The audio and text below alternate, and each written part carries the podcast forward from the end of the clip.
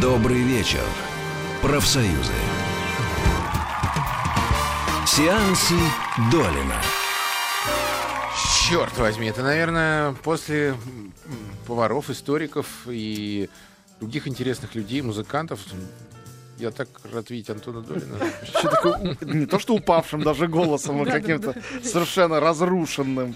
Ты говоришь об этом. Не, я хотел сказать, что ты лучший, лучший ну, человек знаю, в студии да, «Маяка». Всем известно. Но потом подумал, что после кого-то там, после перечисленных, ты не можешь быть лучшим. Ну почему? По-моему, хотя могу. бы один из лучших. Один да. из лучших однозначно совершенно. Так, друзья, э, начинает неделя. У нас есть один фильм, который все затмевает и э, топит. Сейчас мы о нем поговорим. Потом я, ну не то что скороговоркой, но как-то достаточно много быстрым темпом. Остальных да штук пять, но они такие все действительно скромные, не то что плохие, а просто угу. действительно очень э, не, непритязательные. Угу, угу. А, вот, а, значит, а, а, начнем вот с чего. А, выходит новый Человек-паук названием «Высокое напряжение» с подзаголовком. И это фильм, который сейчас явно соберет какие-то опять рекордные деньги и так угу. далее. Ну тут как бы э, в чем суть? Потому что это как бы фильм студии Марвел, это да. самый комиксовый. Но там же есть эти Марвелы, которых мы все знаем, где Железный Человек, Капитан Америка, Тор, все эти прочие компашка этих Мстителей. Да. А Спайдермен, он сам по себе существует, он отдельный. Вот. И с ним все время что-то такое странное происходит. Вроде бы сняли три хороших фильма. Сэм Рэйми снял, ну мне кажется. Да, с Тоби Магуайром. Там куча звезд, так. прекрасная Кирстен Данс, там все, все хорошо. И только их сняли, чуть-чуть вот так выдохнули, хоп, и пошли заново снимать. С другими уже героями. Назвали это «Новый Человек-паук». Но э, я, кстати, их понимаю. «Новый Человек-паук» хотя бы это определенно, потому что по-английски он называется «Amazing Spider-Man». То есть как, как это по-русски вообще непонятно. Типа «Крутой Человек-паук», mm. «Отличный Человек-паук», «Классный а Человек-паук», «Супер-паук». Был просто «Супермен», э, в смысле «Спайдермен». Просто Человек-паук. В общем, конечно, черт ногу сломит в этих спайдерменах. На самом деле, это по мотивам, и вся та же история происходит с мультяшным сериалом. Просто мне это более знакомо. Там тоже его э, доделывали и переделывали. Да, вначале да. есть просто Человек-паук, а потом новый Человек-паук. И, э, значит, есть еще Человек-паук, ваш э, доброжелательный сосед. Это тоже все... Да, но разница, э, на самом деле, очень существенная с сериалом. Именно такая, э, как сказать, содержательная. А разница в том, что мультик, он про волшебное существо, которое помогает людям и у которого много разных приключений. Так. Фильм только внешне кажется таким же. На самом деле Человек-паук — это всегда история взросления, coming of age. Потому что Человек-паук по канону, по сюжету, uh-huh. это э, не муж, но мальчик. Uh-huh. Это мальчик, школьник, которого укусил радиоактивный паук. И он школьник из небогатой семьи, его воспитывает дядя с тетей, дядя убивает преступники. То есть он с одной тетей, которая там работает на десяти работах. Э, сам он развозит пиццу или пытается продать э, фотографии куда-то. То есть... Понятно, это очень важный момент, uh-huh. а, на самом деле. Вы помните, какие были герои главные в так называемый «Золотой век комиксов», то есть еще до войны а, Второй мировой? А, это Супермен, это Бэтмен. Супермен — это вообще инопланетный принц. Бэтмен — это такой наследник суперимперии финансовый, миллиардер. То есть это они небожители, да, они да. люди из а, какого-то привилегированного мира. И этим самым они прекрасны. А это а Человек-паук, обычный, он обычный. Появился в шестидесятых годах. Да. Он из, из низов. Да. Он простецкий парень, свой. Поэтому он живет, он живет не в придуманном Готэме. Более он живет, того, неудачник. Живет в Нью-Йорке. Mm-hmm. Совершенно верно. По жизни он неудачник. И девушки в фильмах... не любят. Совершенно верно. В фильмах очень поэтому важна всегда а, абсолютно задвинутая в сериале, mm-hmm. в, му- в мультиках линия, ну, мультики для более маленьких, линия его любовных неудач. Да. У него же две девушки. Вот первая эта трилогия была про Мэри Джейн, вторая про Гвен Стейси. Действительно, в комиксовом э, каноне, где много чего менялось, о нем же там больше пятьдесят лет уже пишут. Э, там есть вот первая его любовь к Гвен Стейси, есть другая, ну там э, э, в разных вариантах по-разному. В общем, э, поэтому фильм про другое. Он про взросление, угу. он про то, как трудно молодому человеку вообще иметь дело со взрослой ответственностью. Он про то, как э, э, сложно жить в гигантском городе, потому что он живет, повторяю, не в Готэме, а в реальном Нью-Йорке. Mm. Нью-Йорк — это реальность не только для любого нью-йоркца или американца, но для любого человека на земле. Тяжеловато. Потому что Нью-Йорк через, через, через кинематограф всем знаком, понятно, что это такое. Страшный мегаполис, э, э, забеганный такой, запутанный, где очень трудно найти себя mm. и, и преуспеть почти невозможно. А, но поскольку он все равно пытается преуспеть, конечно, это еще и история об американской мечте. Uh-huh. То есть туда много всего засунуто в этого Человека-паука, чего нет ни в каких других комиксах, и поэтому а, он действительно беспрецедентно популярен. Это один из самых популярных вообще героев комиксов за все времена. Ну, вот наравне с тем же самым Бэтменом. А, к чему это говорю? К тому, что режиссер Марк Уэбб, вот уже вторая его картина, вот это вот «Высокое напряжение», довольно интересно все это переосмыслил. Я признаю, что первый фильм мне совершенно не понравился. Он вышел там пару лет назад. Мне показалось, что это абсолютное дежавю, снова то же самое. Опять какой-то сумасшедший ученый стал каким-то чудищем. Там uh-huh. это был ящер уже, а не доктор Осьминог. Но никакой разницы нету особенной. А, все то же самое. Кусает паук, симпатичная девушка, не знает, кто он, и так далее, и тому подобное. Но... А... Вот второй фильм мне понравился очень сильно, хотя это та же точно команда, тот же режиссер. Да. Проблема в том, что рассказывать о нем детально и доказательно можно одним единственным образом. Рассказав страшнейший спойлер. То есть, рассказав вещь, после которой... Э, Смысла смотреть э, нет. Ну нет, ну это, конечно, не так. Да. Скажем так, есть один секрет, который всем, кто когда-либо читал комиксы, исходя из э, этих комиксов про Человека-паука, исходя даже просто из списка действующих лиц, они понимают, что там будет.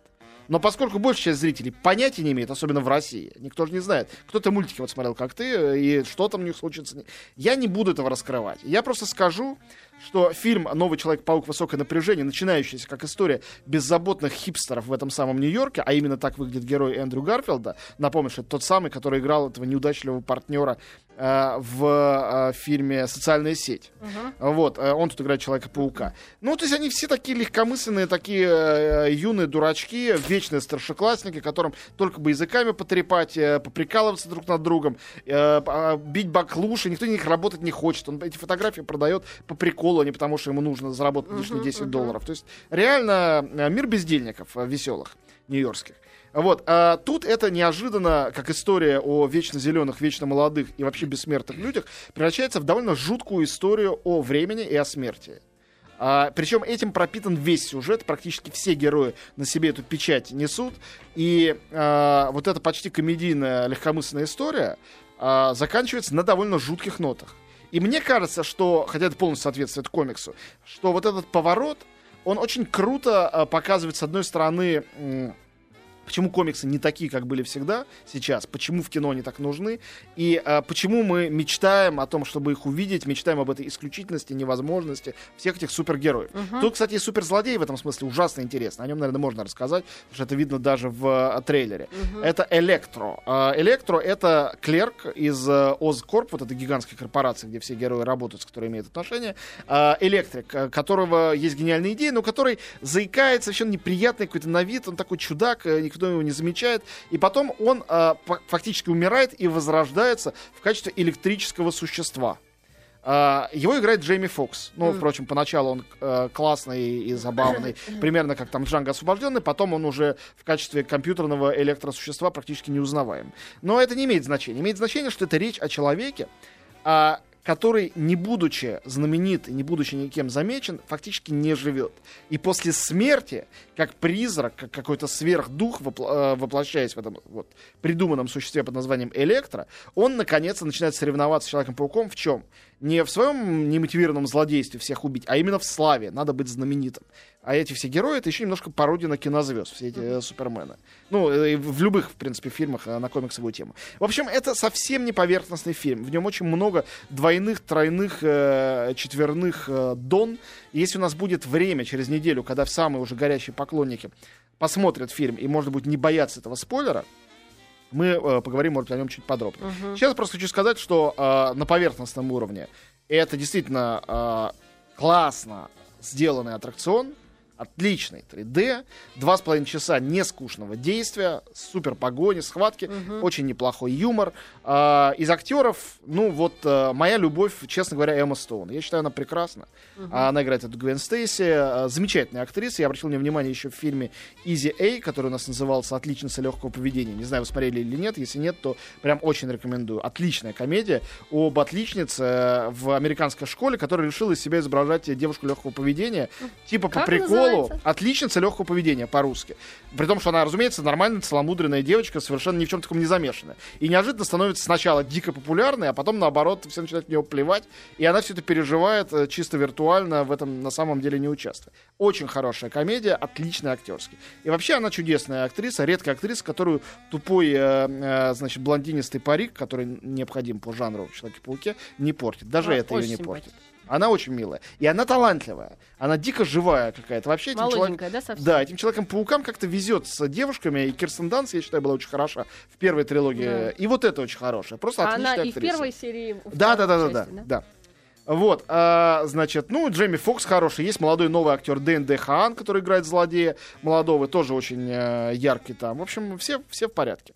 Посмотреть можно, в общем. Да, я считаю, что если вы смотрите вот такое развлекательное кино, не можно, а практически нужно. Uh-huh. Это действительно фильм, который доставит вам удовольствие.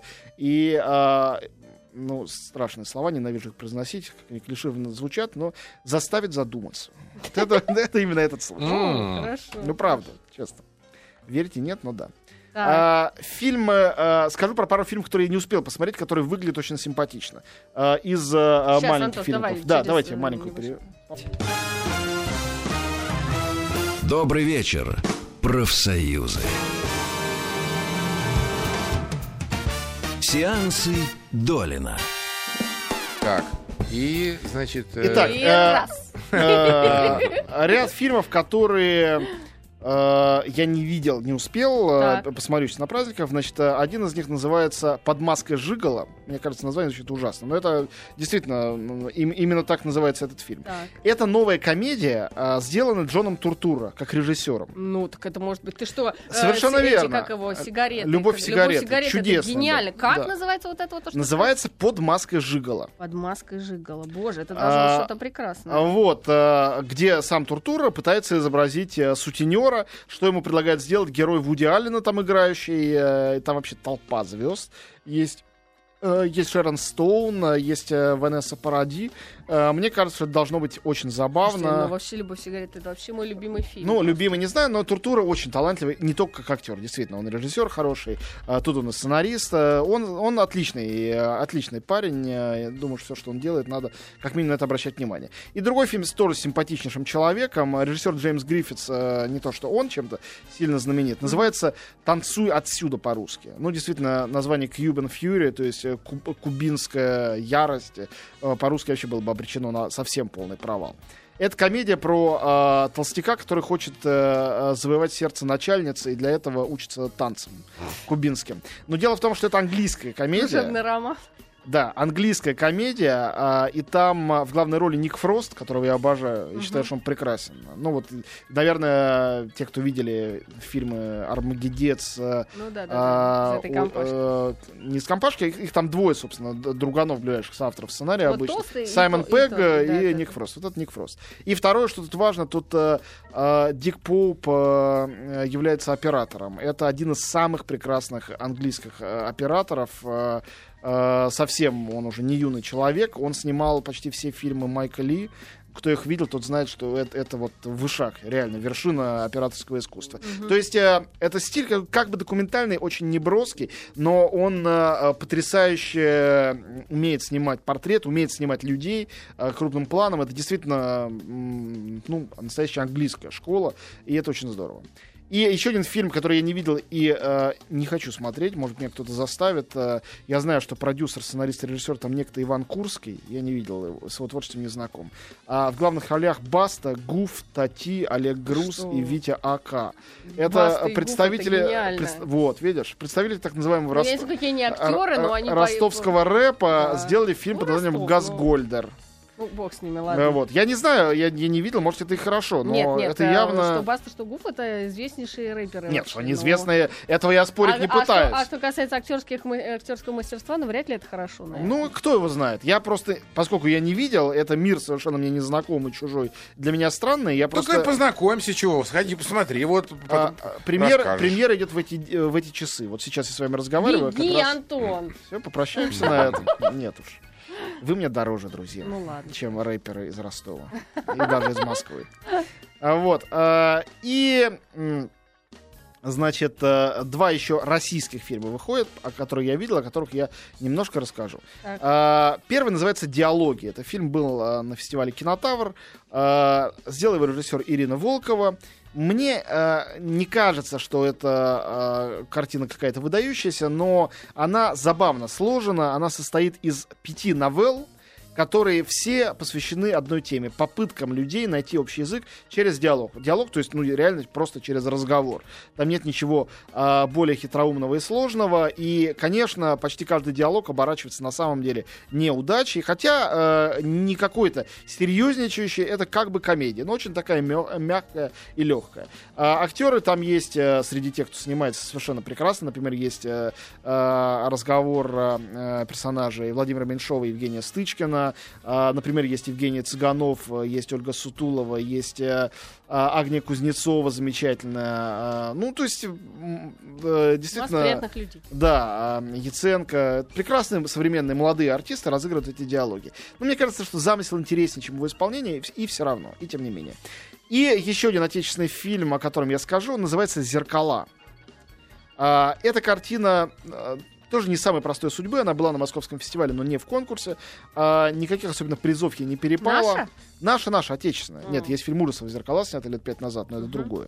Вот. А, фильм а, сделан режиссером Мариной Мигуновой по сценарию, соавтор которого Юрий Арабов, он один из авторов. А, оператор прекрасный Сергей Мочильский, очень здорово снято, музыка Алексея Айги. А, интересен этот фильм тем, что это биография Марины Ивановны Цветаевой. Сегодня в эфире у э, Риты и у Маши Голубкиной была ага. вот а, то ли автор сценария, женщина Может быть, была. Да, да, она, она подробно об этом рассказывала, я слушала, довольно интересно. Ну вот, а, ну как бы а, картина, она, ну не то, что она безупречна, но а, мне всю жизнь казалось, что а, Цветаева это... чудовищно интересный персонаж. То есть все эти, конечно, замечательные поэты, писатели Серебряного века, все они были каждый по-своему очень интересны. Но Цветаева — это какой-то термоядерный сплав из а, трагедии, как бы исторической, исторической трагедии, трагедии всей русской интеллигенции, захваченной uh-huh. войной, революцией, эмиграцией. Она же уезжала, вернулась, ее ужасная смерть. До сих пор спорят, и в фильме есть своя версия, высказанная самоубийство, это было или убийство. Uh-huh. А, агент НКВД, который вокруг нее, сын из тяжелейших отношений с ним. То есть чего там только не было. Uh-huh. Это неверо... И рядом с этим всем Uh, да, ее просто личная трагедия человека невероятного ума из uh, культурнейшей семьи, ну, все знают, что ее отец сделал Пушкинский музей, которая, uh, потеряв в момент революции все состояние, которое было у семьи, осталась, по сути дела, домохозяйкой на всю жизнь, uh, при этом писала то, что она писала. А, uh, это правда, что там Вика Исакова играет? Вот, я хочу к этому подойти, что а- а- актрису сегодня, да. взяли, наверное, единственную адекватную актрису, при том, что нету резкого внешнего сходства. Ну, то есть есть, но, но оно... Круто. Да, просто как актриса, да. она вот просто очень крутая. Если бы не было Виктории Исаковой, я думаю, э, ну, не, мы никто не знаем, конечно, что было бы, кто, да. кто был бы на ее месте, но если бы ее не было, этот фильм не мог бы состояться. Она Действительно, красивая. Мощнейшая актриса необходима для э, такого сверхсложного персонажа и образа. «Зеркала»? «Зеркала» это называется. Я считаю, что Исакова просто молодец, я считаю, да. что она очень здорово очень справилась. Крутая. И некоторая бледность, бесцветность, возможно, заложенная вообще в замысел автором, тех мужчин, которые вокруг нее, только позволяет ее здесь, ей здесь солировать. И на самом деле, ну, для меня Цветаева один из самых любимых вообще поэтов. Я, в принципе, не очень по части поэзии, но с детства ее я читаю бесконечно. Считаю, что она очень сильно выделяется и очень сильно отличается от всех остальных.